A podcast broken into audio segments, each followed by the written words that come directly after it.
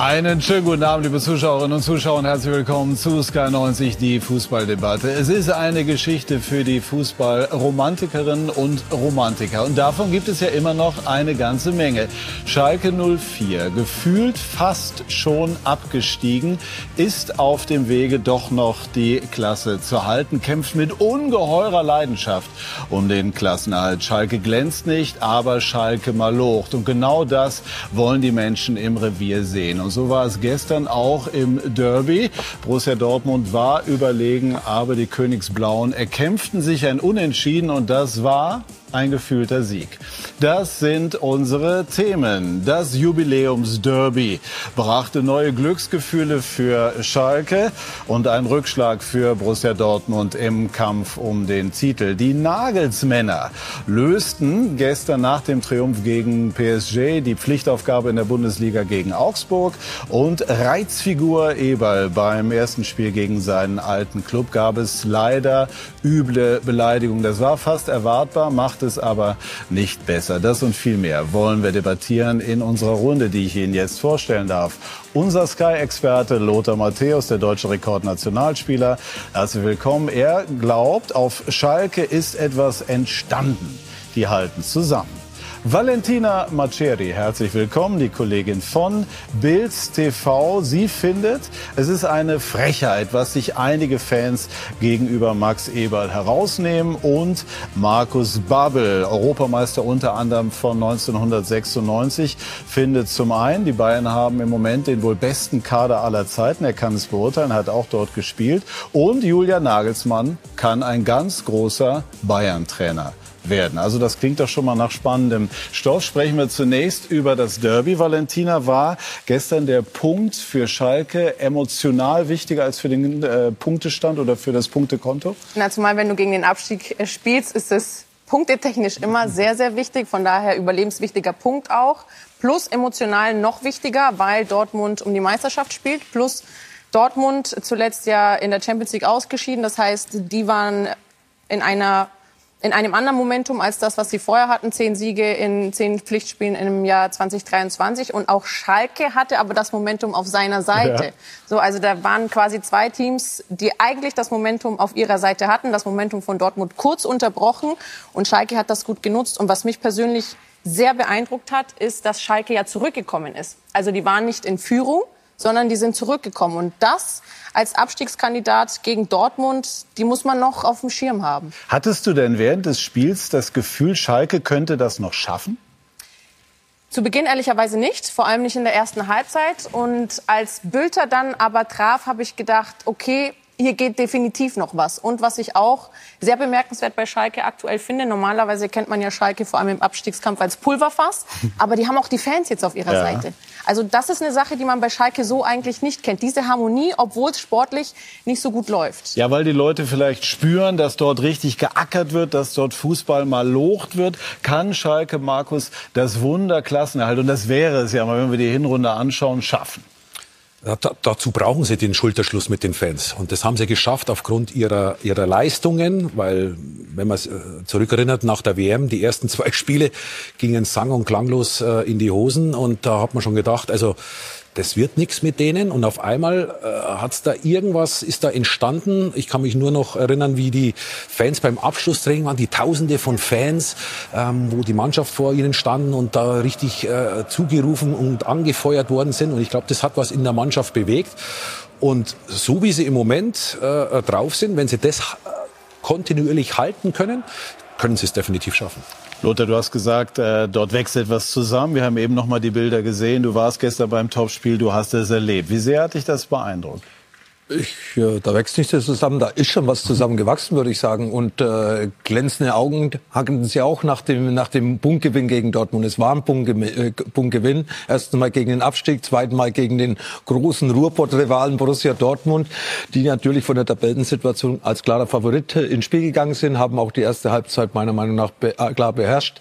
Bis auf die eine Chance für die Steiger durch Salazar, äh, der, äh, den Fehler zwischen Schlotterbeck und Hummels, Schlotterbeck das schlampige mhm. Zuspiel auf Hummels Knie. Er wollte eigentlich zum Torwart zurückspielen. Also es war eine Riesenchance, um sogar Schalke in Führung zu bringen. Andererseits haben die Dortmunder wieder mal was gemacht, was ich in den letzten Wochen nicht gemerkt habe. Nicht konsequent verteidigt. Das zweite Tor muss man einfach verteidigen, vor allem wenn man 2-1 führt in so einem wichtigen Spiel. Und Sie haben auch vorne diese Chancen, die Sie wirklich teilweise gut herausgespielt haben, mit guten Ballstaffetten, nicht im Endeffekt so genutzt, dass Sie im Endeffekt dieses Spiel gewinnen. Und äh, Schalke hat immer an sich geglaubt. Und da kommen wir jetzt wieder zur Frage. In dieser Atmosphäre, da glaubt man einfach an sich. Diese Unterstützung von den Fans, diese emotionale äh, Emotionalität, von den Fans zu den Spielern. Das überträgt sich. Und die Spieler haben auch gestern wieder 90 Minuten alles gegeben. Ob sie von Anfang an gespielt haben, sind, ob sie in der 45. Minute eingewechselt sind, äh, worden sind oder vielleicht in den letzten Minuten. Da ist wirklich was zusammengewachsen. Und wenn das so bleibt, auch vielleicht mal nach einem Rückschlag, dann bin ich überzeugt, dass Schalke in der Bundesliga auch in der nächsten Saison zu sehen ist. Also man kann sagen, der Mythos Schalke lebt. Ne? Also die Feldins Arena brodelte gestern. Es war, Jürgen Müller, ein wildes Derby. Wenn nach einem Derby, das rein formal keinen Sieger hatte, die einen so und die anderen so aussehen, bedarf es nicht mehr vieler Worte auf die entscheidenden Fragen. Tragen die Fans Schalke zum Klassenerhalt? Ja. Wenn man Meister werden will, ist so ein Unentschieden zu wenig? Ja. Ja, für die Dortmunder ist es ein unbefriedigender Abend. Wer nach einer Führung die offenkundig bessere spielerische Klasse so auf den Platz bekommt, muss sich die Frage stellen, warum das nur bis zur Pause funktioniert. Und dann in der zweiten Halbzeit haben wir damit aufgehört und dann wurde es wild, äh, genauso wie Schalke es dann haben wollte.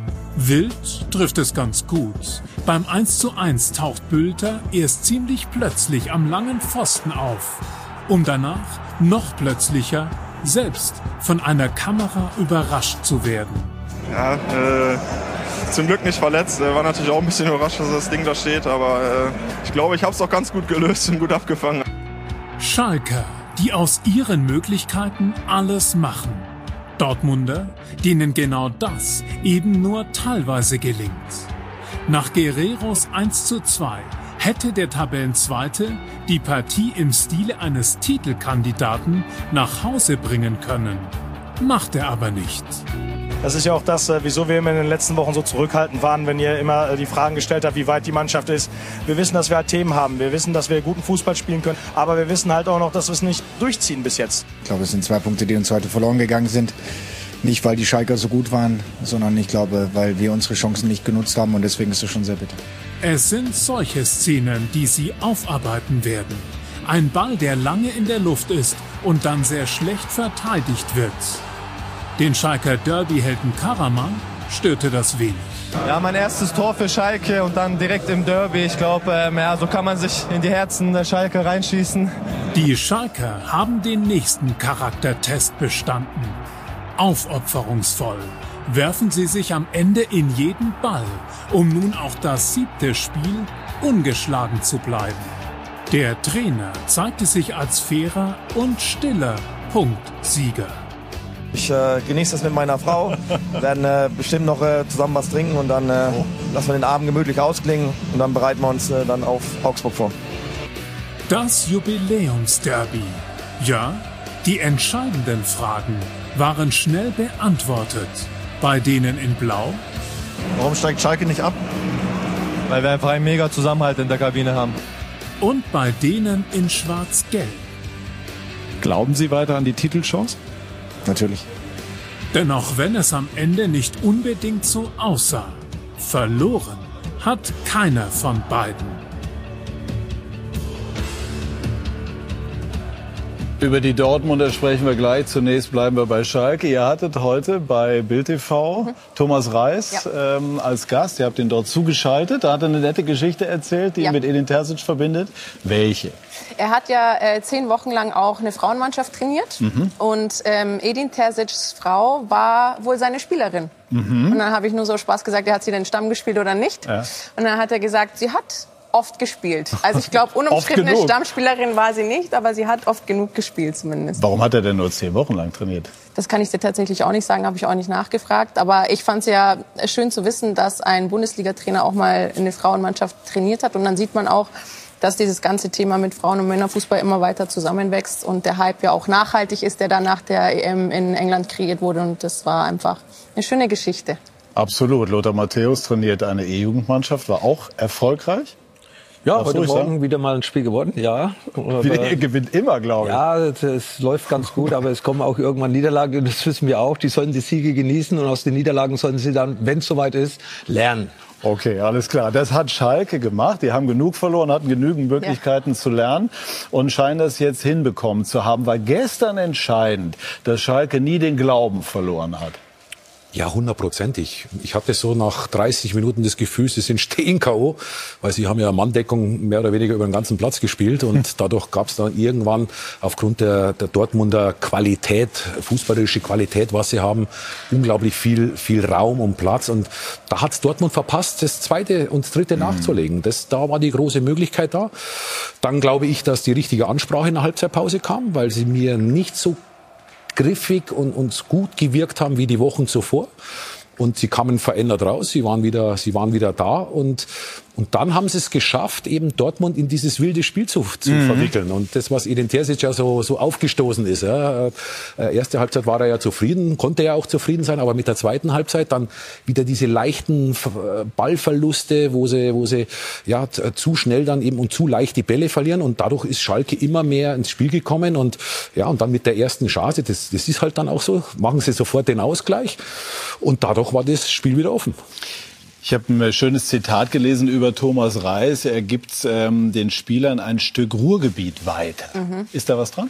Ja, definitiv. Ich finde, er verkörpert diese Malocha-Club-Mentalität wie kein zweiter und deswegen passt er da auch perfekt hin. Ähm, und er schafft das ja auch offensichtlich, das in der Mannschaft zu transportieren. Wir haben es ja auch gerade im Beitrag gehört. Ähm, der Zusammenhalt in der Kabine ist so stark wie nie zuvor, wurde ja gesagt. Und deswegen sind auch alle überzeugt, dass der Klassenerhalt noch möglich ist. Wenn wir jetzt ein paar Wochen zurückblicken, nach dem 1 zu 6 in Leipzig habe ich gesagt, die Nummer ist durch. Mhm. Schalke steht als Haben Absteiger fest. Mhm. Und dann ähm, hat Reis auch den Mut gehabt, den Torwart auszutauschen. Und Fährmann ist ja auch so ein Typ, der diese Malocha-Mentalität verkörpert. Und dann geht ein Zahnrädchen ins andere und plötzlich rollt die ganze Maschinerie. Und ich glaube, das ist jetzt bei Schalke der Fall. Ja, sind zwei Jungs aus den Ruhrpott, die Namen, was wir gerade gesagt haben, Reis und Fährmann. Die wissen, was Malochen bedeutet. Und ich glaube, das ist äh, gerade angesprochen, dass Fährmann auch ein ganz wichtiger Faktor ist, äh, was die Mentalität betrifft. Andererseits muss man ja auch sagen, es ist neu, eine neu zusammengewürfelte Mannschaft. Auch in der Wintertransferperiode auch neue Spieler gekommen und sie haben alle, eigentlich alle eingeschlagen. Die Sommertransfers waren nicht so überragend. Aber im Winter sind jetzt wirklich gezielt Transfers getätigt worden, die der Mannschaft auch nicht nur kämpferisch, sondern auch sportlich weiterhelfen. Jens beispielsweise, sehr guter Innenverteidiger, muss man sagen, ne? der auch Yoshida dann sozusagen hilft. Also das passt definitiv besser zusammen. Fragen wir mal nach bei Dirk Rosse-Schlamann, der Mann, der bei uns für die News für Schalke zuständig ist. Dirk, da bist du. Siehst relativ frisch aus. Schönen guten Abend. Wie war es denn Ja, äh, gestern, jetzt nach dem gefühlten Derby-Sieg? Ja, also ähm, das war schon ganz interessant, wenn man hinter so äh, durch das Stadion äh, geht und auch dann zu den Parkplätzen, ähm, wie viel Genugtuung, wie viel, äh, oh, wie viel Balsam für die Schalker Seele das war. Dieses Spiel, was äh, einfach viele einfach als komplett nicht möglich, dass man da überhaupt irgendwas holen kann, äh, gesehen haben. Einfach die, zu sehen, wie die Fans das auch genossen haben. Ich meine, also auf Schalke hat man viel Leid in den letzten Jahren mitbekommen. Ähm, ich kriege das als, als Reporter dann immer alles ab. Und ähm, ihr habt ja gerade schon äh, ausführlich drüber gesprochen. Im Endeffekt ist es ja so gewesen, dass äh, Dortmund gestern ja auch zwei Klassen besser war. Also das Spiel hat ja gestern schon gezeigt, warum Schalke da unten drin steht. Diese Mannschaft hat nicht die Qualität, äh, um über das untere Drittel hinauszukommen. Aber sie haben halt diesen Zusammenhalt, sie haben halt diese Kämpferpower. Ich finde das ganz interessant, weil irgendwie dieses Spiel gestern auch ein Spiegel von der Saison ist. Also Thomas Reis hat es ja hinbekommen, dass gestern in diesem Spiel, wo eigentlich äh, Schalke komplett der Underdog war, äh, auch, auch, auch spielerisch, haben sie nie die Hoffnung aufgegeben. Die hatten ja letztendlich drei Chancen. Lothar hat die erste von Salazar genannt und dann waren es die beiden Torchancen, die Mhm. dann drin waren, die beiden Tore.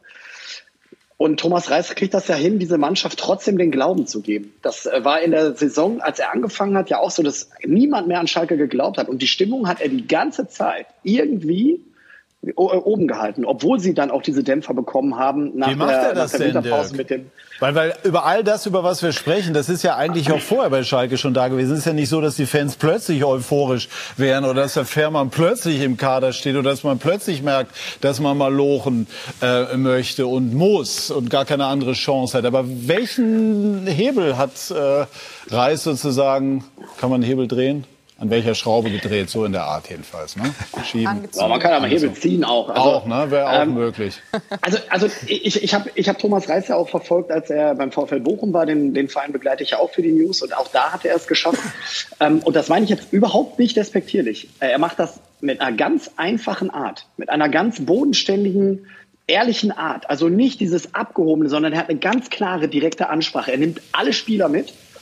Aber was er auch hinbekommt, ist, wenn da einer meint, er müsste hier den großen Zampano machen mit, äh, in Bochum war es ein Spieler, der kam mit zwei Handys in die Kabine mhm. äh, und obwohl das ein Stammspieler war, hat er sich danach auf der, auf der Tribüne wieder gefunden und das war Thomas Reis einfach total egal. Mhm. Also der hat eine ganz klare Linie, die Spieler wissen ganz genau, woran sie sind ähm, und äh, er nimmt halt alle mit. Also ihr habt ja hinten auf der, äh, auf der Wand gerade auch Simon Terodde gehabt, das beste Beispiel, Alexander Schwolo, bestes Beispiel.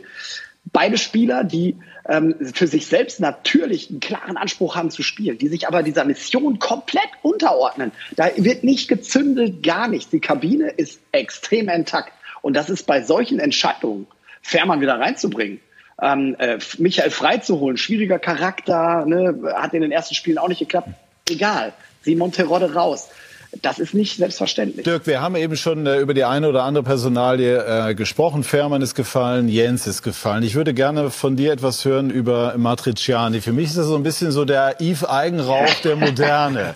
äh, kommt das hin? Das ist so ein Typ, der, der stößt in der Bundesliga, müssen wir ehrlicherweise sagen, an Grenzen. Aber er gibt halt auch niemals auf. Ja, klar. Verkörpert er das Schalke, das wir im Moment sehen? Äh, das ist das Schalker Märchen. Das ist so dieses Derby-Märchen. Das ist so schön, äh, weil äh, Henry Matriciani, also wenn ihr heute mal schaut äh, auf Social Media, es gibt ganz tolle, schöne Fotomontagen äh, vom Ballon d'Or. Messi hat plötzlich den Kopf von Henry Matriciani auf und so. Also äh, ganz interessant. Jetzt Alles wegen dieses Blogs gestern. ja, die ja, sehen wir gerade. Aber er hat ja. auch vorher, also ja, ja. Wolf Fuß hat ja auch gestern gesagt, er gibt sein letztes Hemd. Also Henning Matriciani, muss man wissen, der hat eigentlich eine Ausbildung damals gemacht zum Physiotherapeuten. Ist dann in die zweite Mannschaft von Schalke geholt worden und Gerard Asamoah hat den entdeckt. Das ist so ein feiner Kerl. Bodenständig, clever. Jetzt sehen wir auch das Bild mit dem Ball. Goat. Der ist so bodenständig. Der ist der stellt sich komplett in den Dienst der Mannschaft, ist nie überheblich, ist überhaupt nicht bling bling. Das passt nicht mehr zu Schalke. Der hat keine Brillis im Ohr. Ich glaube, weiß gar nicht, ob der überhaupt ein Tattoo hat. Das ist so schön, weil ihr wisst es auch, das gibt es heutzutage im Profifußball nicht selten, auch wenn ich das selber, ich habe auch ein Tattoo, also ich bin das jetzt gar nicht äh, böse, aber das ist einfach so ein einfacher Typ, und der weiß auch, dass der fußballerisch limitiert ist. Und trotzdem rennt er und hat hinterher in jeder Faser irgendwelche Saatkorn und äh, Grasnarben äh, aus der Felddienstarena hängen und hat einfach alles durch Kampf wettgemacht. Der Kollege Jesko von Eichmann hat gesagt, er gewinnt dann ein Laufduell gegen den 30 Millionen Mann Malen und äh, steht dann da und dreht sich um und gewinnt das nächste Laufduell.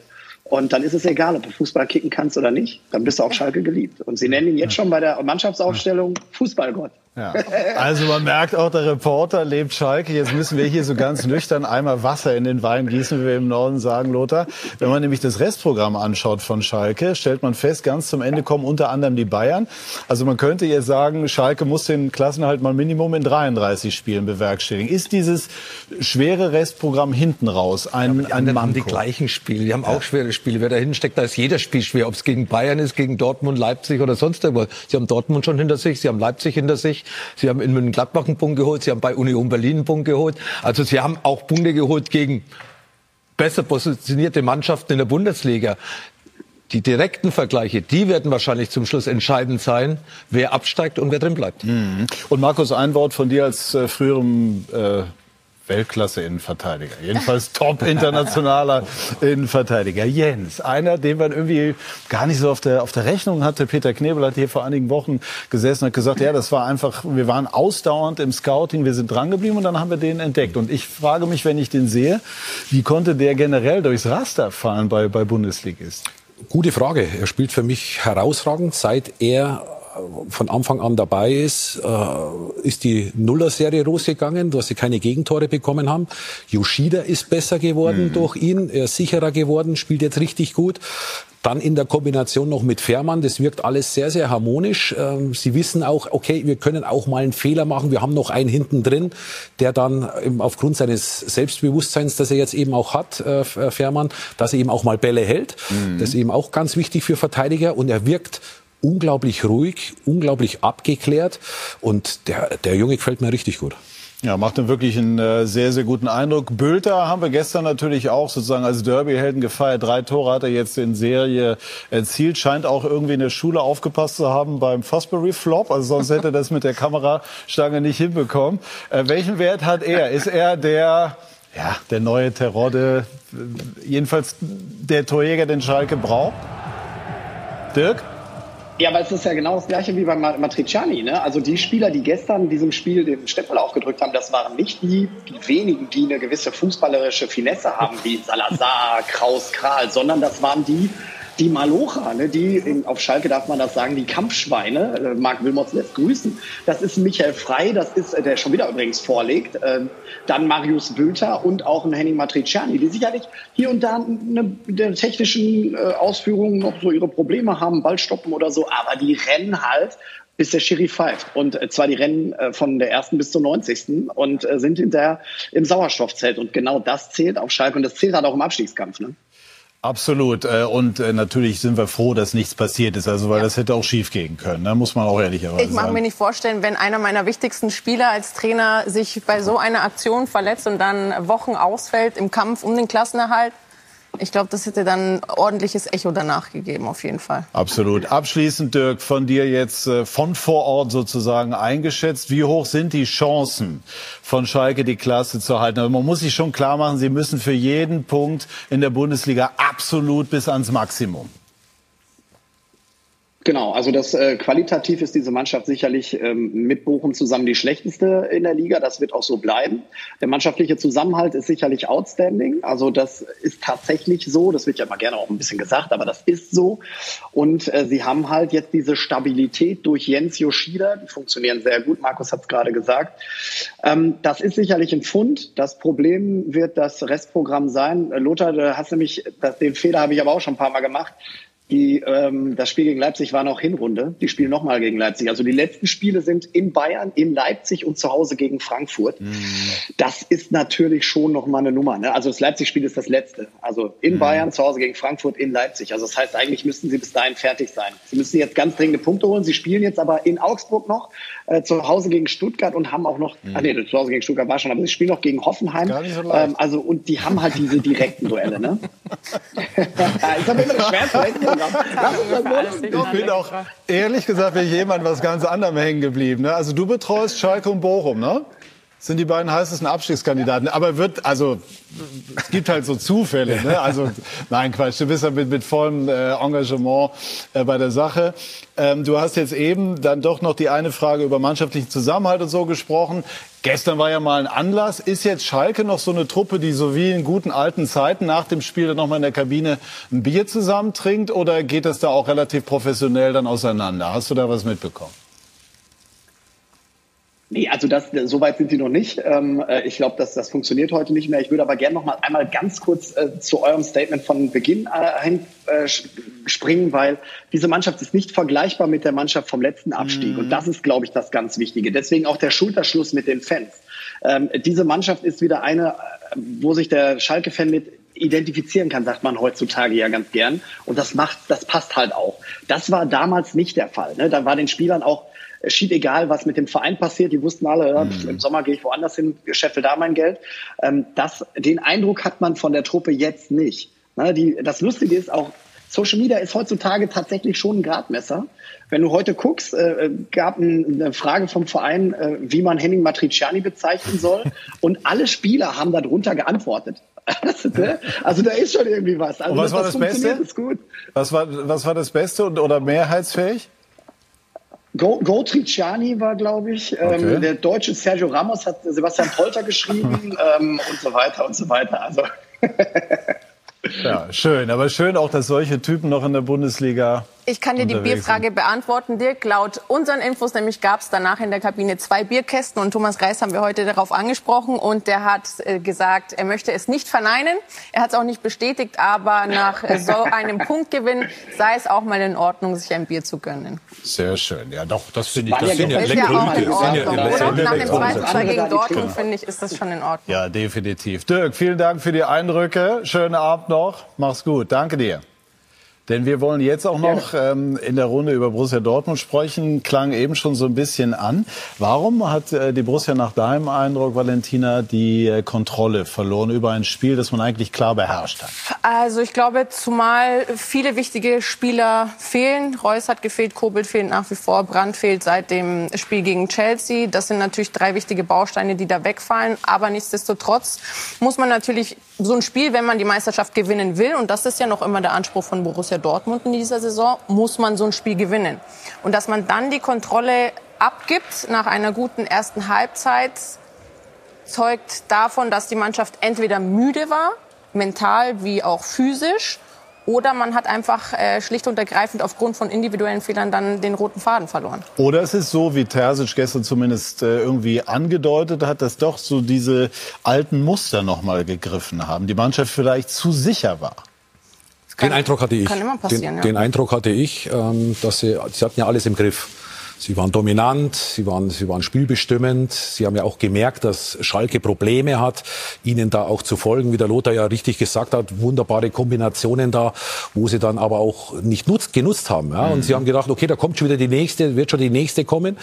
Und, und durch die Halbzeitpause äh, hat sich natürlich A, Schalke hat sich verändert, aber auch ihr Spiel. Sie dachten, es geht so weiter und, und waren nicht bereit, wieder von der ersten Sekunde an wieder voll aufs Gaspedal zu drücken. Und, und dadurch hat ihnen Schalke den, den Schneid abgekauft. Ja, vor allem beim zweiten Tor hat man das irgendwie gesehen. Es war so ein Spiegelbild der zweiten Halbzeit, was die Dortmunder schlecht gemacht haben. Sie sind nicht mehr in die Zweikämpfe gegangen. Haben gedacht, das geht alles so mit Leichtigkeit, was sie ja so in den ersten 45 Minuten bekommen haben. Schalke war nicht so kompakt gestanden wie in den Spielen zuvor, haben nicht so aggressiv verteidigt. Es war ein recht faires Derby. Also ich hätte eigentlich mehr Aggressivität in den Zweikämpfen erwartet, aber Gott sei Dank war es so, wie, wie, wie wir es gestern gesehen haben. Und äh, das zweite Tor. Außen ist Bellingham nicht Schauen wir in, vielleicht mal drauf. Bellingham ist nicht in den Zweikampf gegangen bei der Flanke und in die Dortmunder in Überzahl gestanden. Der Ball fünf Sekunden gefühlt unterwegs gewesen, in der besseren Position gestanden die Dortmunder. Aber der Schalke hat das Tor geköpft und das ist das alte Muster, was dann Terzic wahrscheinlich äh, so ein bisschen angeprangert hat. Hier Das war jetzt das, war jetzt das Tor von, von Guerrero. Toller ne? Angriff übrigens, Ja. toller Pass von Emre Can. Eigentlich nicht optimal mitgenommen, aber dafür optimal abgeschlossen, würde ich sagen. Unhaltbar für Fährmann. Ja. Und so hatten sie zwei, drei Aktionen, auch noch in der zweiten Halbzeit, wo sie dann immer gute Laufwege gehabt haben in diese Halbposition hinein. Hier äh, zum Beispiel Guerrero, wie gesagt, toller Abschluss. Und hier, ja, was macht hier Bellingham? Der begleitet ihn. Ja, hier, hinten zwei, drei Dortmunder, aber der Schalker köpft rein. Also das ist das Problem, was Dortmund wieder gehabt hat. Und das meint wahrscheinlich Edin Terzic mit diesen alten Muster. Ja, den Sack nicht zumachen vorne und hinten nicht konsequent in die Zweikämpfe zu gehen. Da kommt er auch viel zu frei zum Kopfball, ne? Ja, weil, weil äh, der Riersen, Reißen äh, stehen bleibt. ja. Der geht nicht zum Ball. Und wenn man nicht zum Ball geht, Markus weiß es besser wie ich. Ich habe nämlich immer Markus neben mir gehabt, der ist dann zum Kopfball gegangen. Markus, geh mal ich- hin. ja, und Ja, aber, wie, konnte wie, zuschauen, ja, wie muss man die, die Rolle des Innenverteidigers, der Innenverteidiger ist es Reson ja in dem Moment dann äh, bewerten? Ja, nichtsdestotrotz, äh, es ist ja jetzt nicht so, dass da der Jan Koller gestanden ist, sondern äh, äh, Karaman, der ist jetzt auch nicht der allergrößte. Also es war von, von der Größe her auch äh, ähm, gleichwertig und er unterschätzt die Situation total und, und, und er, er sieht ihn erstmal gar nicht, dass er hinter ihm ist, dann kommt er vor ihm, er reagiert nicht darauf, er bleibt in seiner Position stehen und dann äh, ist es eben zu spät. Kann man ja den halten? Ah, Also zuerst dachte ich, äh, den kann man oder den muss man halten. Dann habe ich die hintere Torkamera gesehen und äh, Das ist, glaube ich, so ein Tor, wo du schlecht aussiehst. Also aber ich sage, es war kein Torwartfehler. Nee, Torwartfehler würde ich auch nicht Nee, sagen. ich glaube, da muss man wirklich die Schuld komplett der Verteidigung zuschreiben, Definitiv. was auch Lothar gesagt hat. Keine Aggressivität. Also wie ein Schalker-Spieler in dem äh, zwischen drei Dortmunder Spielern so frei zum Kopfball kommen kann, da kann der Torwart meiner Meinung nach nicht viel machen. An einem sehr, sehr guten Tag kratzt er den vielleicht noch raus, aber 90 Prozent Kobel vielleicht Defensive, auch, 10 ne? Prozent Torhüter, würde ich Ja, sagen. wenn der Kobel vielleicht im Tor gestanden hätte, na gut, hat er nicht. Also, Ja, aber- aber es wäre auch vorher vermeidbar und Aber wir haben ja alle, gewesen. alle Verletzte. Auch Bayern München hat einen Torwart verletzt, dann haben sie halt einen neuen Torwart geholt. Ja, äh, Dortmund hat jetzt den Kobel nicht so lange verletzt wie Bayern äh, natürlich Neuer. Aber auch Bayern München hat drei, vier Verletzte in den letzten drei Monaten gehabt. Hernandez äh, lange ausgefallen, kurz vor der Weltmeisterschaft. Also ja, sie haben zwar nachgelegt, aber im Endeffekt die Spieler, die jetzt nach äh, gekauft worden sind oder geholt worden sind, außer Jan Sommer spielt ja keiner jetzt die große Rolle bei Bayern München. Bei, bei, bei Dortmund merkt man, wenn der Kobel fe- äh, fehlt, da ist dann schon ein Leistungsunterschied zu erkennen zwischen den ersten und den zweiten Torhüter. Marco Reus hat man vorher auch schon angesprochen. Natürlich, aber Marco war ja kein Stammspieler mehr in den letzten Wochen. Ja, mal hat er gespielt, mal nicht. Brandt hat sich natürlich super entwickelt in diesem Jahr 2023 nach dieser langen Winterpause. Fällt natürlich verletzt aus. Aber trotzdem waren gestern Spieler auf dem Platz gestanden, die dieses Spiel über die, über die 90 Minuten im Endeffekt für sich entscheiden müssen.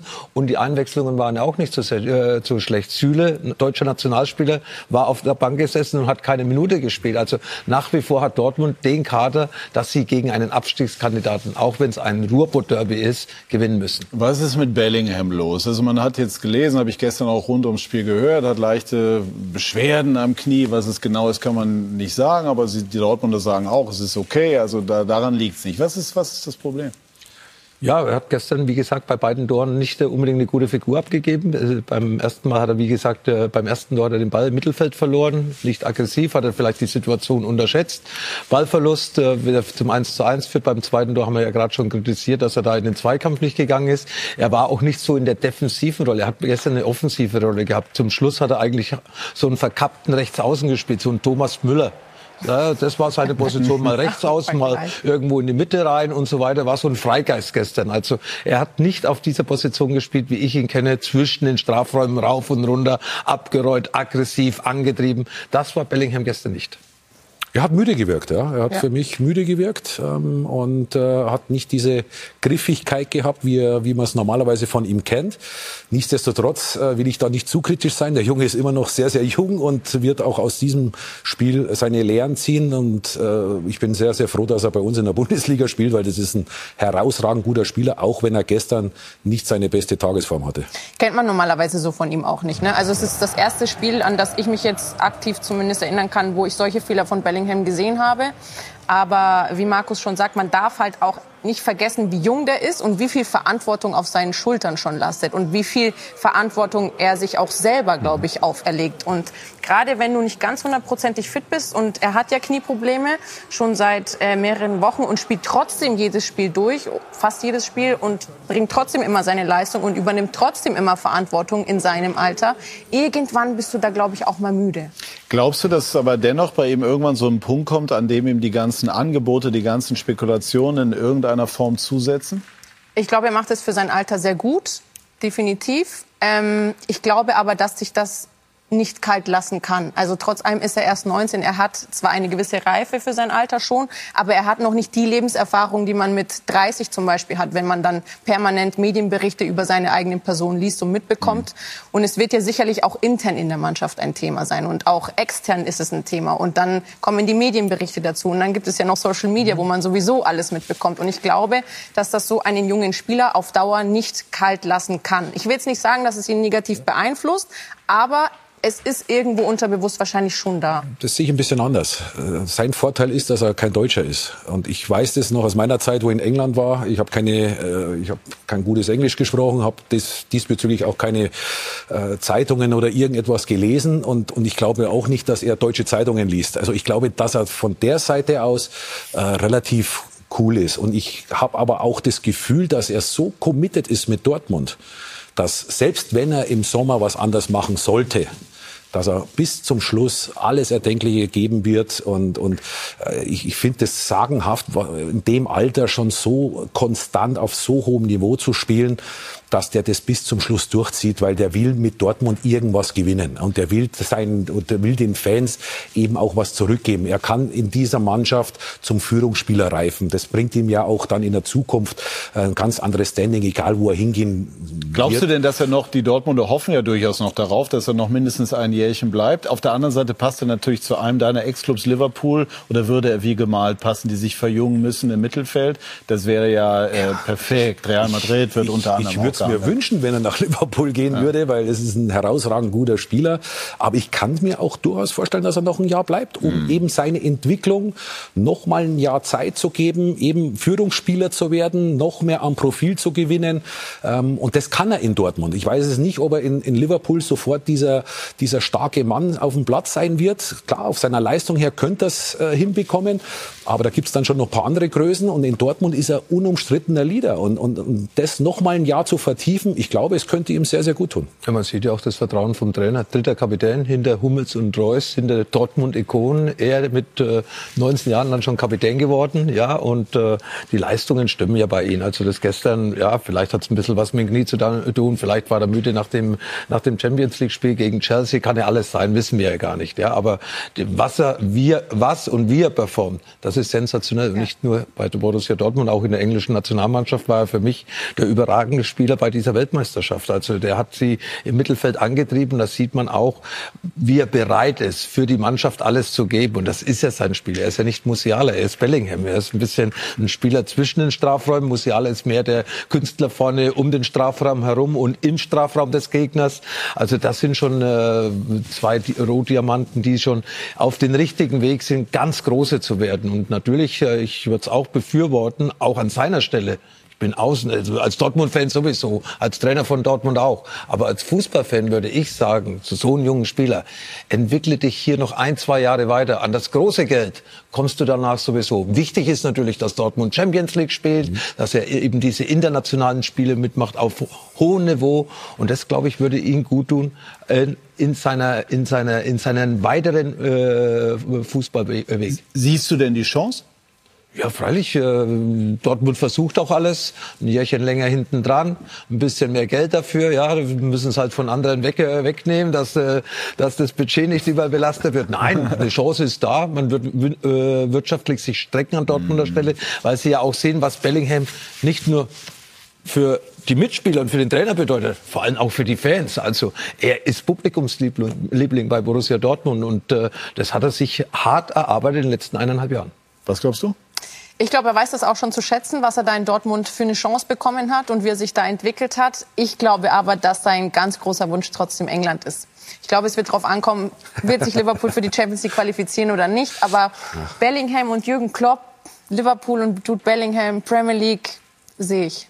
Könnte ein Match sein, um mhm. das aufzugreifen, was Sven Mislint hat hier Stell dir den vor in dem roten Trikot. Wow. Der könnte da auch. Das Gelbe steht Ihnen nicht schlecht. Aber da, es gibt ja noch ein weißes, das in Spanien ist. Das ja. wartet ja auch dieses Trikot auf ihn. Ja. Da würde er ja, auch. Also weiß würde auch gut passen. Zum, von Real zumindest wird er immer wieder ins Gespräch gebracht, ja. äh, gebracht bei Real Madrid. Sein Vater hat wohl auch schon mit den Verantwortlichen gesprochen, soweit wir wissen.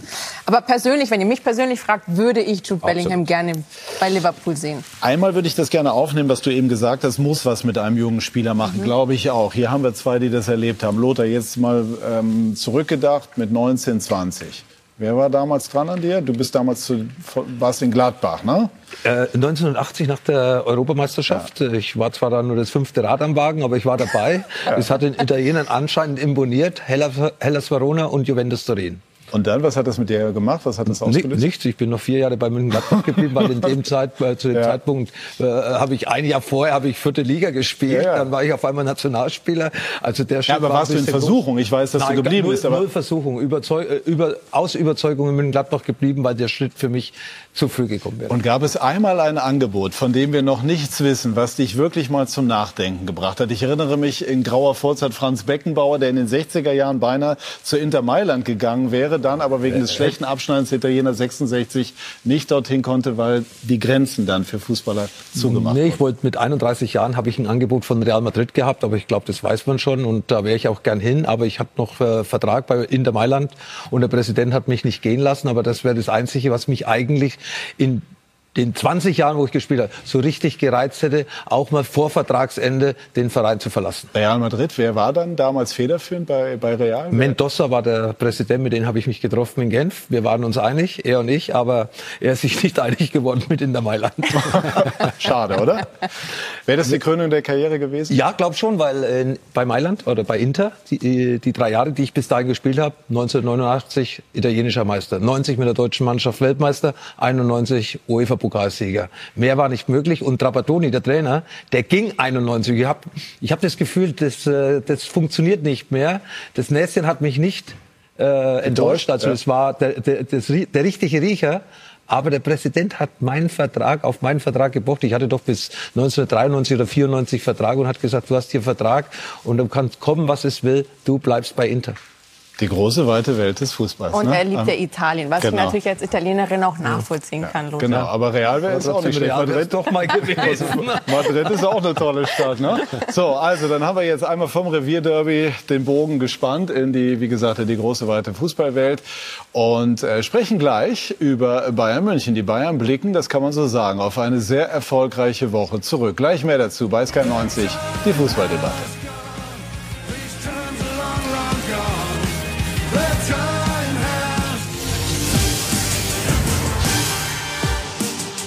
Wir sind zurück bei SK90, die Fußballdebatte. Julian Nagelsmann stand im Blickpunkt, wird er auch weiterhin tun. Uli Hoeneß hat in den vergangenen Tagen viel gesagt, unter anderem auch den Satz, seine Ideen, die taktischen, äh, die müssen halt aufgehen. Ne? Das ist so bei den Trainern von Bayern München. Das ist Julian Nagelsmann geglückt. Gegen Paris ist er weitergekommen und Florian Schmidt-Sommerfeld gegen Augsburg hat man dann die Pflichtaufgabe torreich erledigt.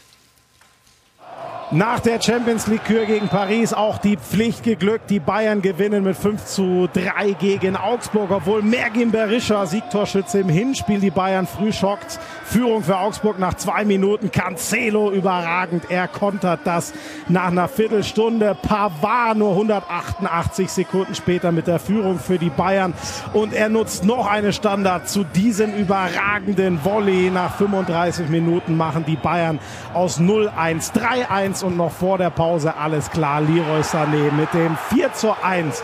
Dann Foul von Delicht an Cardona, einer von vier neuen Augsburgern zur Pause. Berisha verwandelt den Elfmeter, hätte wegen Doppelkontakt aus unserer Sicht aber nicht zählen dürfen. Ein bisschen Hoffnung nach einer Stunde für die Augsburger, nur noch 4 zu 2. Das machen in der 74. Cancelo und Davis aber zunichte. Cardona nur noch mit Ergebnis Kosmetik. Ja, war jetzt immer so gegen Augsburg, dass wir nie den Abstoß, äh, den Anstoß hatten. Ähm, dann können sie gleich das Spiel machen, was sie machen wollen, das Ding vorne reinkloppen und auf den zweiten Ball gehen.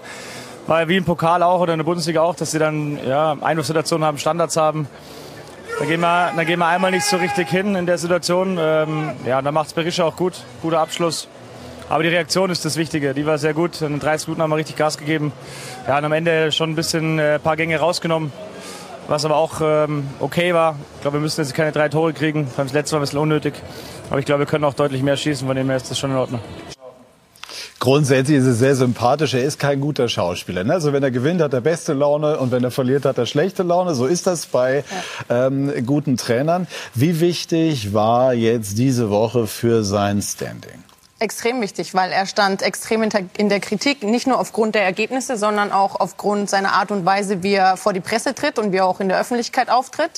Ich mag das ja, weil ich finde, wir brauchen Typen und ich finde es auch in Ordnung, wenn jemand ein Typ ist. Und das ist Julian Nagelsmann. Er ist schlagfertig, er entertaint die Leute auch. Nur, wenn du so bist, musst du natürlich Ergebnisse liefern, weil sonst kommt es doppelt und dreifach zurück. Und das war sein Problem in den letzten Wochen. Er hatte seine Art und Weise, die Sachen ein bisschen salopp zu nehmen, ein Typ zu sein, auch hier und da mal über gewisse Grenzen hinauszugehen, hat aber die Ergebnisse nicht geliefert. Und insofern stand seine Person extrem in der Kritik. Jetzt sind die Ergebnisse gekommen, vor allem, ich glaube, das in der Champions League war noch Absolut, wichtiger. ja. Ähm, kann er sich das wieder ein Stück weit mehr erlauben und hat jetzt wieder ein bisschen mehr Polster, wobei bei Bayern geht das schnell. Wenn das nächste Spiel verloren geht, dann schaut es auch schon wieder ganz anders aus. Absolut, aber sind wir äh, manchmal vielleicht zu ernst in der Bundesliga? Also wenn ein Trainer da mit dem Skateboard rumfährt, wird das wochenlang diskutiert. Man könnte ja auch sagen, hey, was soll, es ist ein junger Trainer, der macht das halt mal. Ja, finde ich schon. Also ich finde, wir sind manchmal hauen wir zu viel und zu schnell drauf, gerade bei so jungen Menschen wie Julian Nagelsmann. Manchmal ist er fast etwas naiv, zum Beispiel als er da diesen Ausraster gegen die Schiedsrichter hatte und dann tritt er vor die Presse und sagt, ja bitte schreib das jetzt nicht, ich weiß schon, wie die Schlagzeile ist. Da musst du als Bayern München Trainer wissen, wenn ich sowas mache und das kommt an die Öffentlichkeit, dann ist es für uns als Presseleute gefundenes Fressen und dann wird natürlich auch darüber geschrieben. Aber ob der jetzt mit dem Skateboard da am Trainingsgelände herumfährt oder was er privat macht, finde ich, er ist ein junger Trainer. Man muss ihm auch das zugestehen, dass er jung ist und dass er dann dementsprechend auch Fehler macht. Und das finde ich menschlich. Also ich finde, jeden, sollte man so lassen, wie er ist. Christian Streich fährt auch mit dem Fahrrad in Freiburg zum, zum Training. Ist ja auch nicht unbedingt das Normale für einen Bundesliga-Trainer, dass er mit dem Fahrrad kommt. Aber da schreibt man nicht, wenn du bei Bayern München Trainer bist, ist alles ein bisschen anders. Ja? Und, Aber ein Skateboard ist auch was anderes als ein als ein Fahrrad auch noch, ja, freilich, ja. Das Skateboard ist da unten, Fahrrad sitzt man drauf, ja. Weiß ich, ja, ja, nee, aber trotz alledem, also ich glaube, in diesen privaten Dingen, wie ich zum Training komme, Harley Davidson hat er ja auch irgendwie noch Skifahren, tut er auch gerne. Also er ist ein junger Mensch, der, der vieles ausprobiert, äh, der das leidenschaftlich macht. Und äh, wenn es äh, seinen Job nicht stört, und es stört er nicht, mit was ich zum Training komme, das heißt ja nicht, dass ich auf dem Training dadurch anders bin. Er macht einen guten Job, er hat eine gute Ansprache, aber ich glaube auch, dass ihn diese Zeit, jetzt die letzten vier, fünf, sechs Wochen, wo es wieder ein bisschen Hollywood war beim FC Bayern, die tun auch Julian Nagelsmann gut. Da lernt er ja daraus und er lernt auch aus seinen Fehlern. Und Fehler, ja, wir machen noch Fehler, sind ein bisschen älter wie er und er ist ein junger Trainer, macht natürlich Fehler. Aber wenn er daraus lernt und sich dadurch verbessert, ja, dann soll er einige Fehler noch machen, weil dann wird es ein ganz großer Trainer. Manchmal wirkte das ein oder andere ein bisschen inszeniert. Ich glaube, das war schon so der Vorwurf, den es auch gegeben hat, der auch nicht ganz zu Unrecht auch erhoben worden ist. Äh, Und inhaltlich hat er ja durchaus auch mal so den einen oder anderen Punkt geliefert. Ähm, Hat aber dann jetzt, also zum Beispiel war ja das Thema, warum lässt er nicht Viererkette spielen? Bayern München ist ein Mittelstürmerclub und so weiter. Er hat nachjustiert und hat gegen Paris Saint-Germain dann letztlich mit der Dreierkette Erfolg gehabt. So ist es halt. Franz Beckmann hat gesagt, Bayern-Trainer ist der einfachste Job der Welt, du musst nur gewinnen. Nein, das war großartig. Ähm, ähm, haben ja alle auf dieses Spiel äh, hingefiebert, dann haben wir es gesehen, waren, glaube ich, ein bisschen entsetzt von Paris, äh, wenn man überlegt, wie viel Geld die investiert haben und was sie da schlussendlich für eine Truppe und vor allem wa- was für eine Art von Fußball sie spielen, war das schon eher schockierend. Auf der anderen Seite musste sie trotzdem erstmal schlagen. Und das hat Bayern in meinen Augen bravourös äh, gemacht. Und, und, und das Schöne ist doch auch, dass du, ja, das, da, natürlich hat Bayern München auch viel Geld und können sich gute Spieler leisten. Aber natürlich nicht in, diesem, in dieser Größenordnung wie jetzt zum Beispiel Paris. Und, und ich finde es dann immer schön, wenn du mit, mit, ja, mit äh, guter Arbeit, mit, mit, äh, ja, mit, äh, mit, mit Bedacht und, und mit, mit Weitblick dann so eine Truppe zusammenstellst, wie der FC Bayern jetzt hat. Für mich ein herausragend guter Kader. Ich glaube, für mich sogar der beste Kader, wo der FC Bayern je hatte. Vielleicht nicht von den einzelnen Spielern her, aber in dieser Breite kann ich mich nicht erinnern, dass der FC Bayern schon mal so, so viele hochkarätige Spieler hatte. Wenn man sieht, wer da alles auf der Bank sitzt, wer jetzt noch gar nicht dabei ist, weil er verletzt ist, das ist für mich herausragend. Und da muss, ich, muss man auch mal den Verantwortlichen ein Kompliment machen, was sie mit den Möglichkeiten, was sie haben, äh, finde ich, herausragend gut gearbeitet haben. Und jetzt eben mit dem Trainer, mit einem jungen Trainer, klar, aber ähm, mit jedem, wo du sprichst, sagt äh, fachlich herausragend gut. Und wenn er das jetzt auch noch lernt, wann er was machen kann, ja, dann wird's ein ganz großer. Mhm. Bei der Gelegenheit, du hast äh, Josua Kimmich scharf kritisiert vor einigen Wochen. Wie siehst du ihn jetzt? Herausragend. Man sieht ja in der Champions League Also der hat sich zu Herzen genommen, was du gesagt hast. Ich hoffe es, ich hoffe es, ja, weil äh, in der Champions League zwei Gegentore gegen Pilsen. Ja, gegen alle Großen haben sie kein Gegentor. Und das ist elementar wichtig. Der Lothar weiß es ja noch besser wie ich, weil er hat ja auf der Position gespielt. Ein Sechser muss vor seiner Abwehr sein. Der muss da mithelfen, um die Mitte zu schließen. Und das hat er äh, in vielen Phasen nicht getan. Und deswegen war ja auch so eine Gegentorflut beim FC Bayern.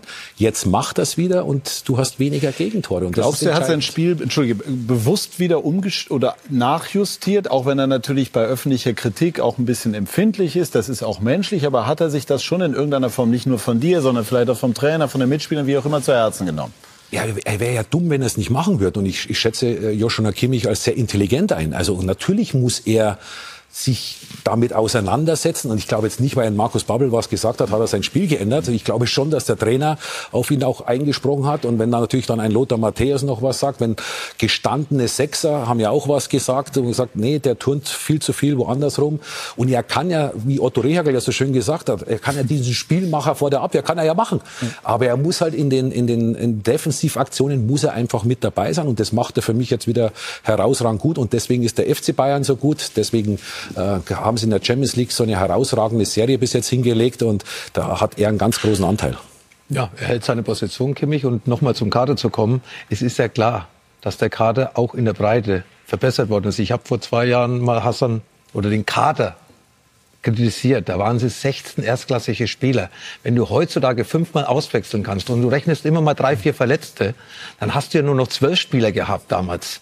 Und diese zwölf Spieler sind einfach zu wenig, weil du als Trainer brauchst Druckmittel. Das hat man ja in Dortmund auch gemerkt. Wenn du von der Bank nachlegen kannst, dann weiß jeder auf dem Platz, ich muss zwei Prozent mehr geben. Sonst ist nämlich einer von draußen da, den der Trainer bedenkenlos einwechseln kann. Nicht einer aus der zweiten Mannschaft oder der U19, sondern das sind Nationalspieler, die da draußen sitzen. Und das ist das große Plus. Ja, ein, ein Sané soll eben Gas geben, um Koman vielleicht ein bisschen Druck zu machen. Gnabry soll Gas geben, um vielleicht den Müller noch mal ein bisschen Druck zu machen.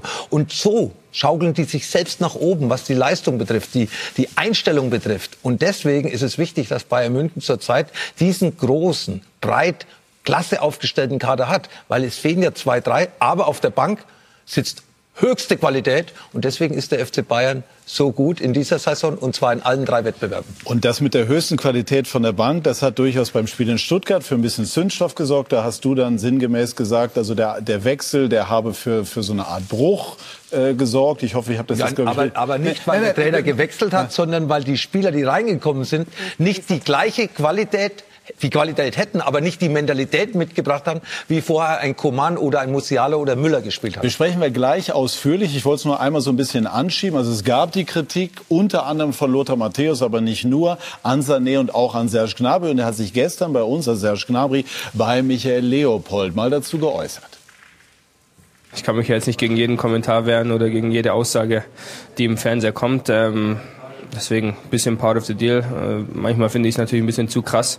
Fühlen Sie sich äh, ungerecht behandelt? Äh, schwierig zu sagen. Ich denke, irgendwann ist auch mal genug. Ähm, wenn zwei Leute dann in dem Sinne ähm, für irgendeine Serie verantwortlich gemacht werden, ähm, macht es mir vielleicht nicht den größten Sinn, aber nichtsdestotrotz, ja, man muss damit umgehen als Sportler. Ähm, schön zu hören ist natürlich nicht immer, wenn es gegen einen geht oder natürlich auch gegen Teamkollegen, aber ja, und dann beenden wir das Ganze logischerweise mit dem positiven Fazit dieser Woche. Ungemein wichtige Woche, auch für den Trainer sicherlich. Haben Sie ein Stück weit Erleichterung bei allen gespürt?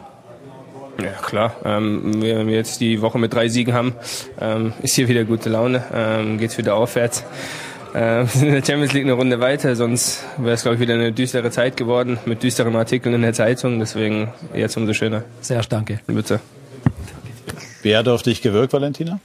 Wieder entspannter, auf jeden Fall. Ich glaube, er hat sich die Kritik auch zu Herzen genommen. Aber auch bei Serge Gnabry muss ich sagen, gleiches wie bei Julian Nagelsmann. Wenn ich gewisse Dinge tue und Spieler des FC Bayern bin und an den höchsten Ansprüchen gemessen werde, dann muss ich mir dessen schon auch bewusst sein, wie das Echo dann ist. Absolut, Punkt. Und, und, und Ausrufezeichen, jetzt Anspielung auf die, auf die genau. Modenschau sozusagen auch da. Das tut der Bundesliga durchaus gut, aber dann muss eben entsprechend die Leistung auch stimmen. Das können wir jetzt gar nicht vertiefen, sondern ich möchte nochmal auf diesen Punkt eingehen. Das war beim Spiel in Stuttgart und Lothar, du hast das mit dem Wechsel, das ist dein Part als Experte, das war deine Sicht darauf, dann so eingeordnet, wie du das gemacht hast. Nagelsmann hat darauf Bezug genommen, auch wenn er deinen Namen nicht erwähnt hat, TV-Experte und so weiter, war klar, um was es geht, hat das als frech bezeichnet. Wie findest du das? Äh, unprofessionell von Nagelsmann, weil er setzt ja die Spieler auf die Bank, weil sie ihn nicht überzeugen. Also wir haben ja eigentlich die gleiche Meinung, weil wenn Sané und Gnabry, wenn wir über diese zwei Spieler jetzt reden, Sané hat gestern abgeliefert, Gnabry hat am, am, am Mittwoch abgeliefert, sie können es ja, aber sie sollen es zeigen. Und wenn ein Spieler reinkommt und nach zehn Minuten immer noch keinen Zweikampf gewonnen hat und die Werte zeigen es ja auch, dann darf ich als Experte auch die Spieler kritisieren, wie ich sie auch lobe. Und äh, ich habe nichts gegen Spieler. Ich lobe lieber Spieler, bevor ich sie kritisiere. Aber die Spieler, wie sie reingekommen sind, haben dazu beigetragen, dass Stuttgart auf einmal zurückgekommen ist ins Spiel, weil vielleicht der Zweikampf nicht so äh, geführt worden ist wie am Anfang. Und deswegen waren ja die Spieler auch bei Julian Nagelsmann ein paar Wochen vielleicht nur auf der Bank gesessen und haben kurze Einsatzzeiten bekommen. Muss ja einen Grund gehabt haben. Vielleicht war es der Grund, den ich angesprochen habe. Mhm. Also das heißt, du hast auch den Eindruck gehabt, dass Nagelsmann mit dieser Aussage frech auf dich gezielt hat. Ja, ich habe es nicht selbst gehört, aber ja. wenn TV-Experte, dann ist ja. ja, meistens auch äh, irgendwie mein Name so ein bisschen im Spiel. Aber es ist nicht bös gemeint. Die Spieler, wie auch äh, Markus Kimmich vor ein paar Wochen mal kritisiert hat, weil er eben seine Position verlässt, äh, habe ich den Eindruck in Stuttgart gehabt von Sané und Gnabry in den 30 Minuten, wo sie gespielt haben. Nicht von Manet. Manet ist, Manet ist gelaufen, Manet hat Aktionen gehabt. Hab war ich der Meinung, das war einfach zu wenig für einen Spieler und bei der Qualität, die ein Knabri und ein Sani mitbringt. Ich war ja auch im Stadion, habe die Spiele auch gesehen und äh, da, da gibt es keine zwei Meinungen. Das war, das war einfach viel zu wenig für, für das, was sie können. Man hat so ein bisschen so eine Beleidigkeit eben auch in dem Spiel gesehen. Und, äh, und warum kritisiert man diese Spiele, wenn sie es nicht könnten, würde man ja nichts sagen. Ja, da kann es halt nicht besser. Aber das sind ja normalerweise, wenn sie fokussiert sind, wenn sie das tun, was man von ihnen verlangt, herausragend gute Spieler. Aber warum haben die beiden beiden von einzelnen Momenten abgesehen nicht die Konstanz, die die ganz Großen wie Robben Ribéry hatten. Ja, weil Robben Ribéry dann einfach noch einen Tick besser waren. Aber warum sind die besser gewesen? Mehr Talent? Hungriger vielleicht einfach. Ja, ich glaube, das. Ich, ich, Weil also am Talent fehlt es bei, nee. bei Gnabry und Sané definitiv nicht. Aber diese, diese Gier, jedes Spiel top abzuliefern, diese Gier, Vorlagen zu geben, selber Tore zu machen, das hatten die einfach in, in sich. Und, und da, glaube ich, gibt es noch Verbesserungspotenzial bei, bei Sané und bei Gnabry, da hinzukommen, weil das, wie du richtig sagst, das Potenzial ist ja vorhanden. Ja? Das sind für mich zwei herausragend gute äh, Spieler. Ähm, aber diese Konstanz reinzubringen, diese Gier, Woche für Woche meine maximale Leistung abzurufen, das haben sie noch nicht verinnerlicht. Woche für Woche. Ja. Gestern Sané hat's gemacht. Er hat den Ball gespielt auf Gnabry links außen äh, auf die linke Seite. Dann ist der Pass nach innen gekommen und dann hat er sein Kopfballtor gemacht. Vor zwei Wochen wäre er vielleicht noch am Strafraum stehen geblieben. Jetzt ist er nachgerückt und hat sich belohnt für diesen 15-Meter-Sprint, den er gemacht hat, weil der Ball dann zurückgekommen ist. Das erwarte ich. Ja, nicht stehen bleiben, warten wieder oder nach hinten nicht mitzuarbeiten. Allianz Arena, Standing Ovation für Sané, wenn er hinten am eigenen Strafraum äh, einen Zweikampf gewinnt. Hat Ribéry und Robben auch am Anfang nicht gemacht. Danach haben sie es gemacht. Professionell, für die Mannschaft, Defensivarbeit. Ich glaube, das sagt Julian Nagelsmann auch diesen Spieler. Mit nach hinten arbeiten, aushelfen in der Defensive und vorne Gas geben. Aber dass er dafür Standing Ovations kassiert, weil er einmal mit zurückläuft, ist ja eigentlich schon das Problem der Sache, weil ich glaube auch, dass es da kein Verbesserungspotenzial gibt. Denn entweder hast du diese Mentalität als Spieler und willst wirklich mit der Beste sein und das muss der Anspruch bei Bayern sein oder du hast es nicht. Das ist ja eine intrinsische Motivation und die fehlt ja anscheinend Sané und Gnabry, weil ansonsten am Potenzial, an den Fähigkeiten fehlt es denen nicht. Ich glaube, da sind wir uns alle einig. Aber ich möchte diesen Paris-Trip von Gnabry gar nicht so stark kritisieren. Ist jetzt auch schon alte Kamellen. Nur wenn du diese unbedingte Gier hast, dann machst du das trotzdem nicht, weil dann sagst du von dir selber heraus, ich habe eine englische Woche, ich will mich ausruhen, ich möchte wieder Top-Leistung bringen, ich fliege jetzt nicht nach Paris. Diese Mentalität fehlt den beiden aber und ich weiß nicht, ob man die lernen kann. Auf der anderen Seite war Ribéry ja auch im positiven Sinne verrückt. Der ist jetzt nicht auf die Modenschau nach Paris geflogen, aber war ja jetzt auch äh, vermutlich nicht jeden Abend um 20 Uhr zu Hause. Hat trotzdem dann irgendwie auf aber den Platz diesen, gebracht. diesen Hunger. Er wollte mhm. immer mit der Beste der Welt auch sein. Das ist auch, was sagen, er gesagt hat. Das war ein Riesenantrieb, immer genau. diesen Ball mhm. zu, zu gewinnen. Ähm, und das Gefühl hatte ich bei beiden. Die mhm. wollen das unbedingt. Also bei Raum hat es am Ehrgeiz definitiv nicht gefehlt. Die, die, ja, die, die, die, und Sané könnte auch einer der Besten ja. der Welt 100 werden. Mit, ja. Also hundertprozentig ja. aber anscheinend will er das gar nicht. Deswegen kommt er ja auch regelmäßig zu spät. Das ist ja das, was diese Disziplin ausmacht. Ja, natürlich kann man mal fünf Minuten zu spät kommen und man kann auch mal ein Wochenende irgendwo hinfliegen. Mhm. Ich, äh, ich, ich ja. war ganz sicher auch kein Kind von Traurigkeit. Aber die Gier war immer da und nicht nur am Samstag, sondern bei jedem Tag im Training. Und die fehlt bei den beiden? Ja, jetzt ist sie wieder da. Sie, sie ist nicht stabil. Ja, mal geht's, mal, mal können die Spiele alleine entscheiden mit ihrer herausragenden Qualität und dann eben solche 20, 30 Minuten wie in Stuttgart. Und das erwarte ich halt dann von diesen Spielern, wenn sie schon unzufrieden sind, weil sie auf der Bank sitzen, dass sie sich dann anbieten. Anbieten über Leistung. Nagelsmann hat dich bewundert als Spieler. Jetzt habt ihr aufgrund der Rollenverteilung hin und wieder den einen oder anderen professionellen, sagen wir mal, Disput. Wirst du mal mit ihm das Gespräch suchen? Ja, oder ist das nicht erforderlich? Aus er muss sich ja vor seine Spieler stellen. Er wird sie intern würde sie genauso im Vier-Augen-Gespräch äh, ansprechen, was sie verbessern müssen. Ja, und er wird wahrscheinlich auch nach dem Stuttgart-Spiel mit diesen Spielern gesprochen haben, weil im Endeffekt äh, sehen wir das Gleiche. Ja, er ist lange genug dabei, ich bin noch ein bisschen länger dabei.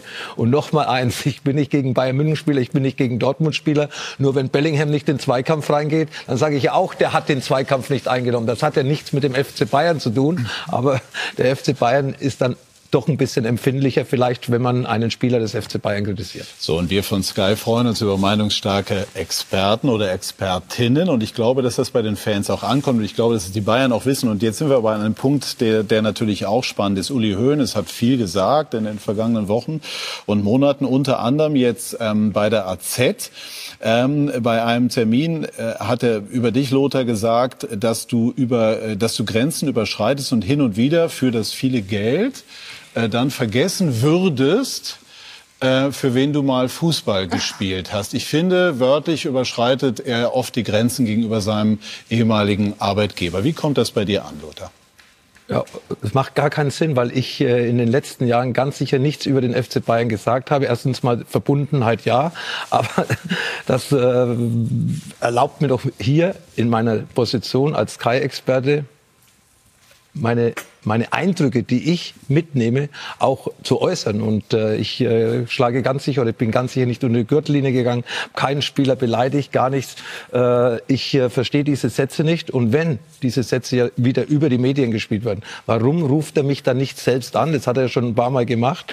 Er war da vor, vor, vor einer, vor Journalisten gesessen und hat dann irgendwie wieder was gesagt, was vielleicht auch dann ablenken sollte von Problemen, die Bayern München vielleicht in den letzten Wochen auch gehabt hat. Waren ja auch einige da. Aber ich persönlich habe nichts gegen Bayern München und ich wüsste auch nicht, warum, dass ich als Experte bei Sky nicht das sagen kann, was ich auf dem Platz sehe. Absolut, also das kann ich nur unterstützen. Jetzt bin ich natürlich parteiisch in dem Moment, aber dennoch äh, möchte ich das einfach auch mal so unter, unterstreichen. Aber was könnte er denn gemeint haben? Ich habe wirklich auch nachgedacht, habe überlegt, wo hast du potenziell Grenzen überschritten, wenn man es mal nicht über die Bayern München Wahrnehmung definiert? Ich habe ich hab auch nach, äh, nachrecherchiert in meinem Kopf. Ich wüsste nicht, was ich gegenüber den FC Bayern Negatives gesagt habe meine Wahrnehmung ist erlaubt, dass ich das sage. Ich habe meine Meinung, genauso wie dann Uli Hoeneß sagt, der Sané hat super gespielt, kann er ja sagen. Aber ich habe es gerade versucht zu erklären, dass Sané und Gnabry wahrscheinlich auch bei den Verantwortlichen nicht die Leistung in den letzten Wochen gebracht haben, sonst hätten sie mehr, mehr Einsatzzeiten gehabt. Also vielleicht ist da wieder was Persönliches passiert bei Uli Hoeneß, äh, dass er, dass er was loswerden musste. Vielleicht ist auch falsch informiert worden, könnte auch vorkommen, weil. Was meinst du mit was Persönliches passiert? Ja, was einfach ihnen ja, wieder in, in den Kopf gekommen ist von aus der Vergangenheit oder irgendwas. Uli beschützt den FC Bayern wie seine Familie. Und wenn dann irgendwo einer vielleicht die Wahrheit sagt, die er aber nicht als Wahrheit, seine Wahrheit, in dem Fall meine Wahrheit, und er sieht diese Wahrheit nicht so wie ich, dann wird es gleich ins Persönliche gehen. Er kann ja sagen, er sieht es anders, er ist zufrieden mit Sané und Gnabry, dann ist doch diese Sache auch in Ordnung. Verletzt sich das? Nee. Er sagt dann weil auch das, das kann mich nicht verletzen, weil ich finde den Grund nicht dahinter, warum Uli Hoeneß wieder im Endeffekt eine Attacke gegen mich persönlich gefahren hat. Und dann hat er dann noch dran gehängt, also Matthäus wird nach seiner Einschätzung keinen Job in dem Verein bekommen. Soweit ich dich mitbekomme, Lothar, hast du überhaupt keine Ambition? Null, 0,0, also absolut nicht. Also ich verstehe den Uli nicht. Ab und zu kommt er, herzt mich und sagt, Mensch, toll und alles Mögliche und lass uns doch mal, und komm doch mal zum Degernsee raus. Und dann kommt wieder sowas. Also für mich alles so ein bisschen unverständlich und wirklich, äh, das kann ich auch Uli hier heute unterschreiben. Ich habe keine Ambition, beim FC Bayern irgendeinen Job anzunehmen. Die Frage ist ja auch, ob man sich die Ablösesumme überhaupt leisten könnte als FC Bayern, die man an Sky bezahlen ja. müsste. Ja. Oder? Würde ich nicht verhandeln. Also das, das wäre dann eine Etage drüber. Aber wir geben Lot. Also wenn ich es entscheide, geben wir ihn nicht her. Das ja. ist doch klar. Äh, ja, strange, ne? Ja, das war ja, wie, das war ja, wie der Lothar ja gesagt hat, war wieder so eine Medienrunde, wo ja doch auch viele Zitate äh, wieder äh, getätigt Geliefert worden sind, geliefert Die wir auch gerne aufgreifen. Also das wollen wir auch gerne sagen. Wenn Uli Hoeneß sich äußert, dann ist das im Regelfall schon so, ähm, äh, dass das ein Thema ist. Ne? Also so ehrlich müssen jetzt wir beide dann auch. Äh, und, und, und, und so schnell er mal was raushaut, genauso schnell ist es auch wieder vergessen. Ja? Da musste er mal aus welchen ja, Gründen aber Sätze sind in der Welt, Markus. Also ich weiß, Ja, aber, also er war ja schon, er wird ja. nicht einmal Greenkeeper, war ja, schon mal die Ja, Aussage. also den und, ne, und, so. und jetzt kriegt er wieder keinen, er hat noch nie einen Job gehabt beim FC Bayern. Also von daher ist das nicht ganz nachvollziehbar. Was ist denn jetzt mit Neuer? Es ist ja auch die Ankündigung von Hoeneß äh, da gewesen, dass so rund um das Paris-Spiel und in dem Zielkorridor befinden wir uns eindeutig etwas dazu kommen soll. Und äh, er hat auch bei einem dieser Medientermine gesagt, also man sei schon in Gesprächen und was weiß ich was alles. Kommt da noch was oder lassen die Bayern das möglicherweise mit Neuer komplett im Sande verlaufen? Ich kann mir gut vorstellen, dass das auch wieder mal Taktik und bewusst war vom FC Bayern, um die Aufregung ein bisschen zu dämmen. Und dass man das jetzt erstmal so in ruhige Gewässer fahren lässt, bis man wirklich weiß, wie steht es denn um Manuel Neuer? Kommt er wieder? Inwiefern wird er wieder der Alte? Wann kommt er wieder? Was passiert auch intern? Welche Strafe muss er eventuell doch noch zahlen oder nicht? Etc. Die Strafe müssen sie ja irgendwann mal verhängen. Also ich Sie meine, müssen so lange sie vor allem auch irgendwann kommunizieren, weil Ja. sonst werden wir schon dementsprechend nachfragen, auf jeden Fall. Ähm, aber ich glaube, solange keiner aktiv nachfragt, versuchen sie das so etwas unter den Teppich zu kehren. Weil dafür war in den letzten Wochen viel zu viel Trubel drumherum. Und das war dem FC Bayern, glaube ich, auch viel zu laut. Und deswegen sind sie froh, wenn da jetzt keine aktiven Nachfragen kommen, vor allem mit Hinblick jetzt auf die nächsten Wochen. Also schon gefragt worden. Also ich erinnere mich, dass ich bei Hasan Salihamidzic mal so ganz vorsichtig, ja, hat es halt abgebügelt in dem Sinne, oder was heißt abgebügelt, hat es wegmoderiert, hat Mhm. gesagt, wir werden irgendwann ausführlich sprechen. Das hat er jetzt auch Hat gesagt, diese auch Gespräche gemacht, äh, habe es eigentlich schon gegeben. Also so, kommt da noch was? Also ich glaube, das ist Versuchen unter den Teppich zu kehren. Ja? Also ich glaube, da wird dann irgendwann, ja, wir, wir haben gesprochen und war Kommt Missverständnisse geklärt vor. werden. Und der Manuel bereut's vor. ganz Und der tüchtig, ne? Manuel hat es unglaublich bereut, hat ja der Uli Hoeneß schon gesagt, Mhm. dass es ihm wahnsinnig leid tut. Und, und, und dann wird's. Äh, ich denke, dass sie versuchen es so, so, so, so lang wie möglich hinauszuziehen bis Manuel Neuer eben auch wieder trainieren kann, weil dann fokussiert sich ja auch äh, die Sachlage wieder ganz anders. Dann, dann ist es das wieder ein Thema. Oh, Manuel Neuer ist wieder auf dem Platz, er fängt wieder an zu trainieren. Er läuft jetzt das erste Mal. Er, ich glaube, dass sie versuchen eben da die Ruhe jetzt äh, eben aufrecht zu erhalten, weil es war definitiv zu laut. Das war nicht Bayern-like. Ähm, hausgemachte Probleme, ähm, wo ja kein Einfluss war von, von der Medien her oder von irgendjemand, sondern sie haben ja selber die Schlagzeilen produziert und, ähm, und das kam nicht gut an. Und äh, ich glaube, dass sie da schon jetzt eben versuchen, da wieder Ruhe in den, in den Laden zu bekommen. Also das Fass werden sie nicht mehr so aufmachen, wie, wie, wir das vielleicht vor zwei Monaten gedacht haben. Da ist jetzt schon zu viel Wasser der Isar runtergeflossen. Also von dieser Seite her würde ich sagen, das äh, wird ruhig verlaufen und irgendwann wird man dann noch vielleicht eine kleine Meldung rausgeben, dass er irgendwie vielleicht eine, eine Charity-Geschichte unterstützt oder sonst irgendetwas. Also was Großes wird es nicht mehr werden. Bitte? Wir müssen noch mehr nachfragen. Ja, ja, Vielleicht genau, ja, ja, ja, ja. Aber äh, mal schauen. Ähm, Thomas Müller hat ein Interview im Kicker.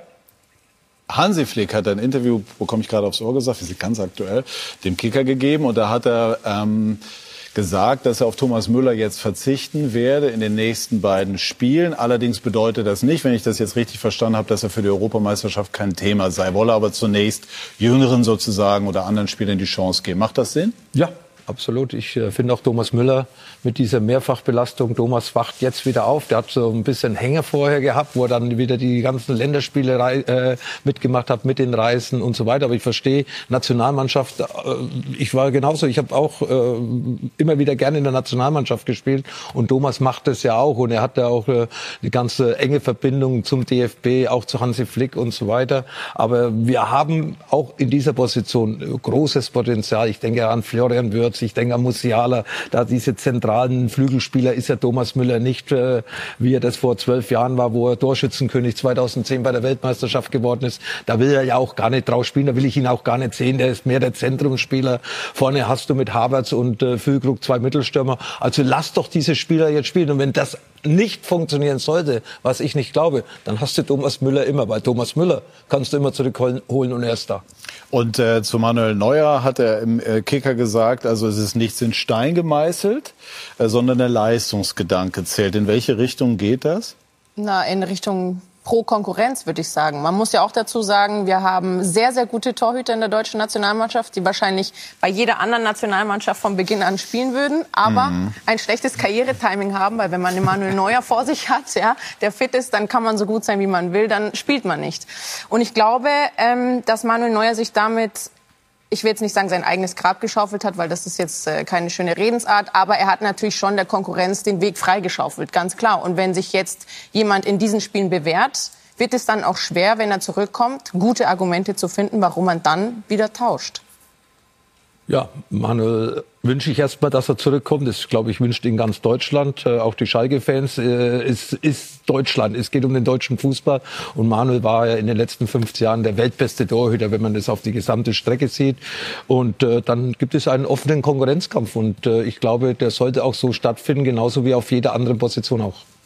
Ich glaube, dass er stärker denn je zurückkommen wird. Mhm. Ich glaube, dass der so angetrieben ist von, von dieser ganzen medialen Welle, äh, auch von diesem Frust, was er hatte durch die Tapalovic-Entlassung. Ähm, ich glaube, dass der äh, bärenstark zurückkommen wird, dass er alles dafür tun wird, um maximal äh, performen wieder zu können. Und, und wenn er das wieder äh, hinbekommt, dann, dann ist er halt nun mal der Beste. Und dann habe ich auch keine Zweifel, dass er wieder in der Nationalmannschaft im Tor steht. Gut, also hoffentlich haben das jetzt Marc Testegen und Kevin Trapp nicht gehört. Aber nein, also ich glaube, da gibt es immer hohen Respekt. Also das haben wir zwischen Torhütern in äh, der deutschen Historie auch schon ein bisschen anders äh, erlebt. Respekt gab es immer, aber es gab natürlich schon immer sehr harten Konkurrenzkampf. Abschluss bei Bayern ist fast jede Personalie spannend. Benjamin oder Benjamin Pavard hat sehr gut gespielt. Jetzt auch gestern wieder, zwischendurch hatte man den Eindruck, er wolle weg. Jetzt sieht es wieder anders aus. Vertrag läuft eigentlich bis 2024. Sollten die Bayern versuchen zu verlängern? Ja, 100 Prozent. Ähm, für mich, äh, ich, ich, mag den Spieler. Ähm, ich finde den äh, äh, herausragend gut, weil er ist, ein, er ist ein Spieler, den du auf verschiedenen Positionen bringen kannst. Natürlich seine favorisierte äh, Position ist, im, ist in der Innenverteidigung. Aber äh, wir haben jetzt ja auch schon gesehen, in der Dreierkette als Halbrechter, das ist, finde ich, ein super Spieler. Und sie sollten es probieren, nicht zu jedem Preis, das ist auch klar, mhm. ähnlich wie bei Niklas Süle. Irgendwann ist auch mal ein, ein, Punkt da, wo man sagen muss, okay, da müssen wir uns jetzt trennen. Ähm, aber man sollte versuchen, ihn zu verlängern, weil er für die Mannschaft äh, ein sehr, sehr wichtiger Spieler ist. Einmal dazu die äh, mathematische Einschätzung früher von Ottmar Hitzfeld zu solchen Spielern. Ja, er hat mal äh, zu solchen Spielern sagt er gerne, der bringt nie 100 Prozent, aber auch nie 50. Der ist immer bei 70, 80 Prozent. Du weißt, was du bekommst, wenn er auf dem Platz steht. Und du hast eine hohe Zuverlässigkeit und, und solche Spieler brauchst du speziell in der Defensive. Einer dieser solchen Spieler war Markus Baubel. Daher kennt er das nämlich auch. ah, ja. Lothar, ganz ja, kurz. Flexibel einsetzbar, Dreierkette, wo er sich dann wohler fühlt, weil er ein bisschen weiter innen spielt. Aber andererseits hat er ja auch in der Viererkette gespielt. Sowohl Viererkette, links Alfonso Davis, eher rechts mit den defensiveren Bart, dann eben mit der Dreierkette aufgebaut. Aber wie Hernandez auf der linken Seite gespielt hat, Bavard vorne rechts gespielt. Also war er eigentlich der offensivere Seitenspieler von der Viererkette. Also er ist vielseitig einsetzbar, zuverlässig, äh, vorne Torgefahr, nicht jetzt gestern wegen den Doppelpack, sondern ist eben bei Standardsituationen dabei, hat internationale Erfahrung, wichtige Spiele gemacht, wichtige Tore gemacht, viele Titel geholt, Weltmeister geworden vor fünf Jahren. Also und er ist ja noch im idealen Fußballalter. Also natürlich würde ich mit ihm ver äh, verlängern. Vor allem kennt er ja auch den FC Bayern. Das war ein spannender Part. Und jetzt sprechen wir äh, gleich über Max Eberl, der sich gestern mal wieder Schmähungen ansehen und anhören musste. War nicht schön. Bei SK90 die Fußballdebatte.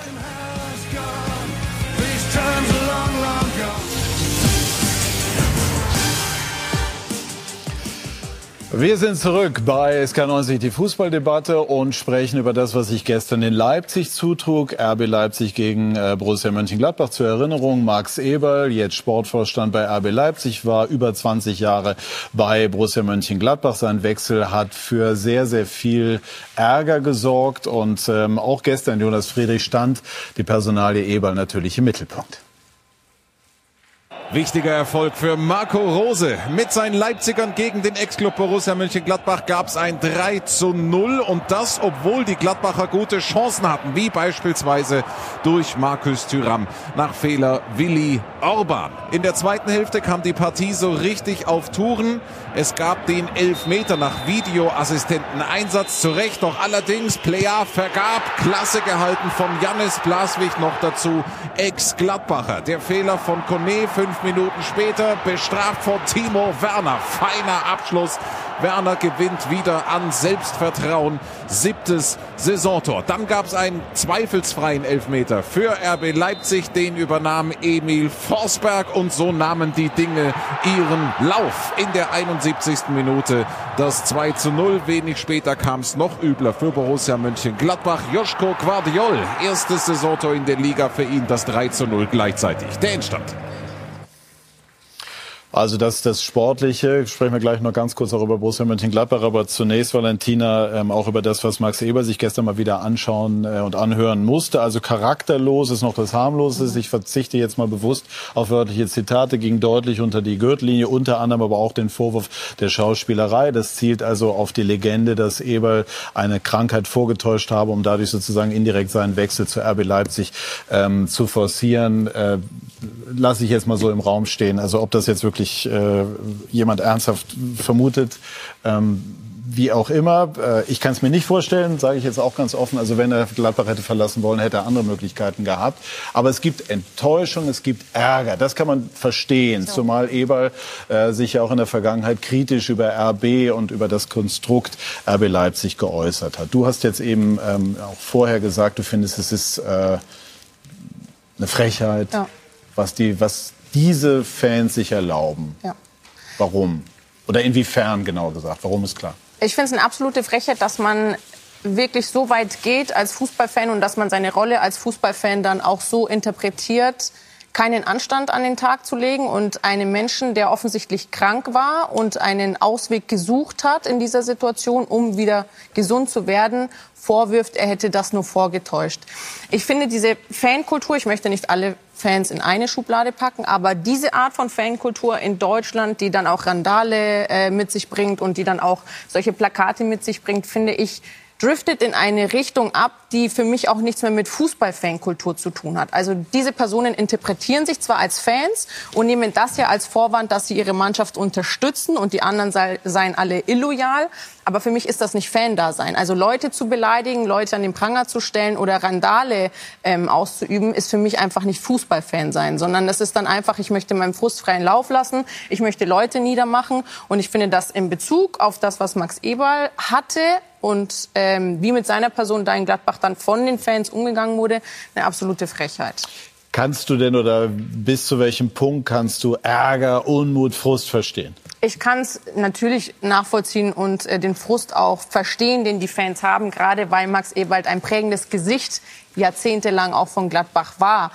Aber man darf halt auch nicht vergessen, was Max Eberl für diesen Verein alles geleistet hat. Und da fehlt mir dann die Dankbarkeit der Fans gegenüber Max Eberl auch, zu sagen, hey, der hat uns in eine erfolgreiche Zeit geführt, dafür sind wir dankbar. Und ihm ging es jetzt nicht gut. Und äh, das ist dann auch, da muss ich dann meine persönliche Enttäuschung auch ein Stück weit zurücknehmen für das Wohl dieser Person, die meinen Verein jahrelang auch getragen hat. Und das fehlt mir und das finde ich wiederum ist auch eine Frage von Anstand und eine Frage von Menschlichkeit. Und diese Art von Menschlichkeit, die fehlt mir bei dieser Art von Fans oftmals. Markus, du bist mit äh, Max Eberl deutscher B-Juniorenmeister geworden. Was glaubst du, wie geht er immer wieder mit diesen, mit diesen Anfeindungen, äh, die es da zum Teil gibt und die sehr vehement vorgetragen werden, um? Ich könnte mir vorstellen, dass es ihm extrem wehtut. Ja, das äh, nach außen hin zwar äh, abtut, ja, das ist ein Stück weit normal. Und es ist ja traurig, dass es normal ist, ja, dass du dich rechtfertigen musst, dass ich krank war. Ja. Er muss sich ja permanent wieder, um immer wieder, immer wieder rechtfertigen, dass er krank war. Und es glaubt ihn keiner. Ja? Und das ist, glaube ich, unglaublich frustrierend und, und es tut ihm extrem weh. Und äh, ich, ich kenne auch seine Eltern sehr gut und wir haben uns in der Zeit, wo er eben krank war, wo er dann sich die Auszeit genommen ist, äh, um mal ganz wegzugehen, äh, haben uns mal zufälligerweise getroffen und, und die, auch sie waren sehr, sehr besorgt äh, und waren sehr dankbar, dass er diesen Schritt auch gegangen ist, dass er auf seine Gesundheit achtet, dass er, dass er wieder, dass er wieder gesund wird, dass er wieder der Max wird, äh, den sie eben auch kennen, weil sie haben ja auch gesehen, der ist, der ist kaputt, ja, der, der, der ist am, am Limit und da macht man sich als Elternteil natürlich große Sorgen und fanden es großartig, dass er diesen Schritt eben gegangen ist, weil sie ihm auch gesagt haben, die, das Wichtigste ist die Gesundheit und ich finde es schon Wahnsinn, was da, was da gerade im Moment abläuft, äh, ihm auch noch zu unterstellen, das war alles mit, äh, mit Hintergedanke, mit RB, das war schon alles vorweg, war das schon so geplant. Also das finde ich Hanebüchen und, äh, und auch da muss er sich nicht rechtfertigen. Er hat für sich diese Entscheidung getroffen und das steht ihm zu, weil er war, er war in, in der Position, es zu machen und das, das darf dann äh, nicht ausarten, dass man einen unter der Gürtellinie beleidigt. Man kann, man kann natürlich ärgerlich und traurig sein und und ähm, und äh, äh, es nicht verstehen. Ja, das kann man das kann man nachvollziehen. Aber man muss es respektieren. Max Eberl hat ein Jahr vorher schon eine Auszeit genommen. Also es war ja schon äh, es war ja schon irgendwas äh, in der Luft. Ja, und er hat ja trotzdem weiterhin bei Borussia Mönchengladbach noch mal ein Jahr versucht, bis es eben nicht mehr gegangen ist. Und dann darf sich jeder Mensch das Recht herausnehmen, wenn er an sich selbst denkt und nicht dann an den Club weil er nicht mehr bereit war, das Beste für diesen Club zu geben, weil er andere Probleme hatte, dass er sich die Auszeit nimmt. Und dass man sich in dieser Auszeit dann vielleicht auch mal für was entscheidet, wo man vorher noch nicht überzeugt war, das ist doch alles menschlich. Ich war früher auch kein Bayern München Fan, ich war Borussia Mönchengladbach Fan als Kind und habe trotzdem später für Bayern München gespielt, für den Erzfeind in den 70er Jahren. Das sind Veränderungen, die eben normal sind. Ist jetzt nicht ein Beispiel Max Eberl. Max Eberl hat die richtigen Schritte gemacht. Er war immer ehrlich. Er hat immer 23 Jahre lang für Borussia Mönchengladbach alles gegeben. Sein letztes Hemd hat er gegeben, die letzte Sekunde seiner Freizeit. Und deswegen ist dieser Teil der Fans einfach unerträglich für mich. Unerträglich? Ja. Wie viel Kraft hat er denn damit umzugehen? Ich meine, er kommt ja aus einer schwierigen Phase und kommt jetzt in eine Situation, die ihn auch immer wieder für enorme Herausforderungen stellt. Ich glaube schon, dass, wie Markus das auch gesagt hat, dass es nicht einfach ist, damit umzugehen. Zumal man ja psychisch nach so einer Krankheit sowieso erstmal wieder richtig aufgebaut werden muss. Und gerade wenn man sich dann solchen Situationen gegenüber sieht, ist das nicht einfach. Ich glaube, die einzige Möglichkeit, wie er das schafft, ist mit Erfolg zu antworten mhm. und versuchen, das nicht zu nah an sich heranzulassen. Also möglichst, soweit es geht, auszublenden. Er weiß, er genießt den Rückhalt der Leipziger. Er weiß, wer er ist, glaube ich. Er weiß, was er für den Verein geleistet hat. Und jetzt, finde ich, haben wir einen Punkt erreicht, wo die Fans, wenn sie enttäuscht waren, waren sie im Recht. Fair enough. Aber jetzt schwappt das Recht ins Unrecht über, weil Max Eberl jetzt niemandem mehr irgendetwas tut, sondern er war krank, er ist gesund geworden, er hat eine Entscheidung getroffen und er macht jetzt einfach neutral seinen Job und die Fans sind jetzt im Unrecht und deswegen hat Lothar recht, sind die auch für mich unerträglich. Mhm. Genau, also inhaltliche Kritik absolut in Ordnung, auch durchaus angebracht. Eberl hatte sich früher kritisch geäußert. Ne? Da muss er sich damit jetzt auch auseinandersetzen. Ähm, das andere haben wir jetzt, glaube ich, beleuchtet. Das war auch sehr, sehr interessant, sehr spannend. Einmal möchte ich Lothar noch hören zu Borussia Mönchengladbach. Warum versinkt die Borussia? Im Mittelmaß? Oder ist es genau das, was, äh, was die Verantwortlichen eigentlich auch dem Kader zutrauen? Nee, der Kader, in dem Kader steckt mehr Qualität. Das zeigen sie ja vor allem in den Spielen gegen Bayern München immer wieder in den letzten Jahren. Ja. also die Qualität ist da. Sie haben auch gegen Leipzig und äh, Borussia Dortmund zu Hause gewonnen. Also die größte Müsste das Ziel europäischer Wettbewerb sein? Absolut. Also die Mannschaft hat die Qualität, um, um europäische Plätze mitspielen zu müssen, nicht zu können. Ich will jetzt gar nicht von der Champions League reden. Aber wenn Union Berlin, Freiburg um Champions League und Europa League Plätze spielt, dann müsste es eigentlich München-Gladbach auch können. Aber Farke selber hat ja vor einigen Wochen in der Pressekonferenz gesagt, unser Kader gibt nicht mehr her, als gegen den Abstieg oder im grauen Mittelmaß zu spielen. Ne? Also der Trainer selbst und das ist hat ja das für über mich sein der Team Wahnsinn, gesagt. Ja, ja. dass du mit so einer Truppe sagst, ja, wenn man einstelligen Tabellenplatz, dann sind wir ja schon besser wie letztes Jahr und, und äh, das wäre ja super, weil letztes Jahr haben wir gern Abstieg gespielt, jetzt ich finde die Herangehensweise einfach falsch. Man traut sich nicht zu sagen, hey, mit dieser Truppe müssen wir was erreichen. Und das heißt für mich internationaler Wettbewerb.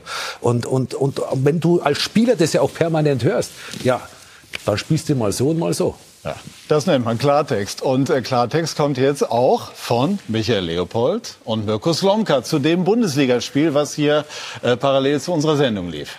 Um ehrlich zu sein, Mirko, ich weiß gar nicht, ob es so viel Klartext braucht. Ne? Es war auf alle Fälle ein Auswärtssieg für Bayer Leverkusen, der mit Blick auf Platz 7 extrem wichtig ist. Der könnte für einen Europacup-Platz äh, genügen. Ansonsten Nächste was? Woche gegen Bayern München übrigens, Ja. Lothar.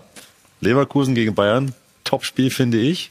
Sehr gute Bewegung. Am Sonntag allerdings. Und es war ein relativ ausgeglichenes Match. War ausgeglichen, aber man hat doch den Tick dann, was sagen wir, die individuelle Klasse angeht, besser.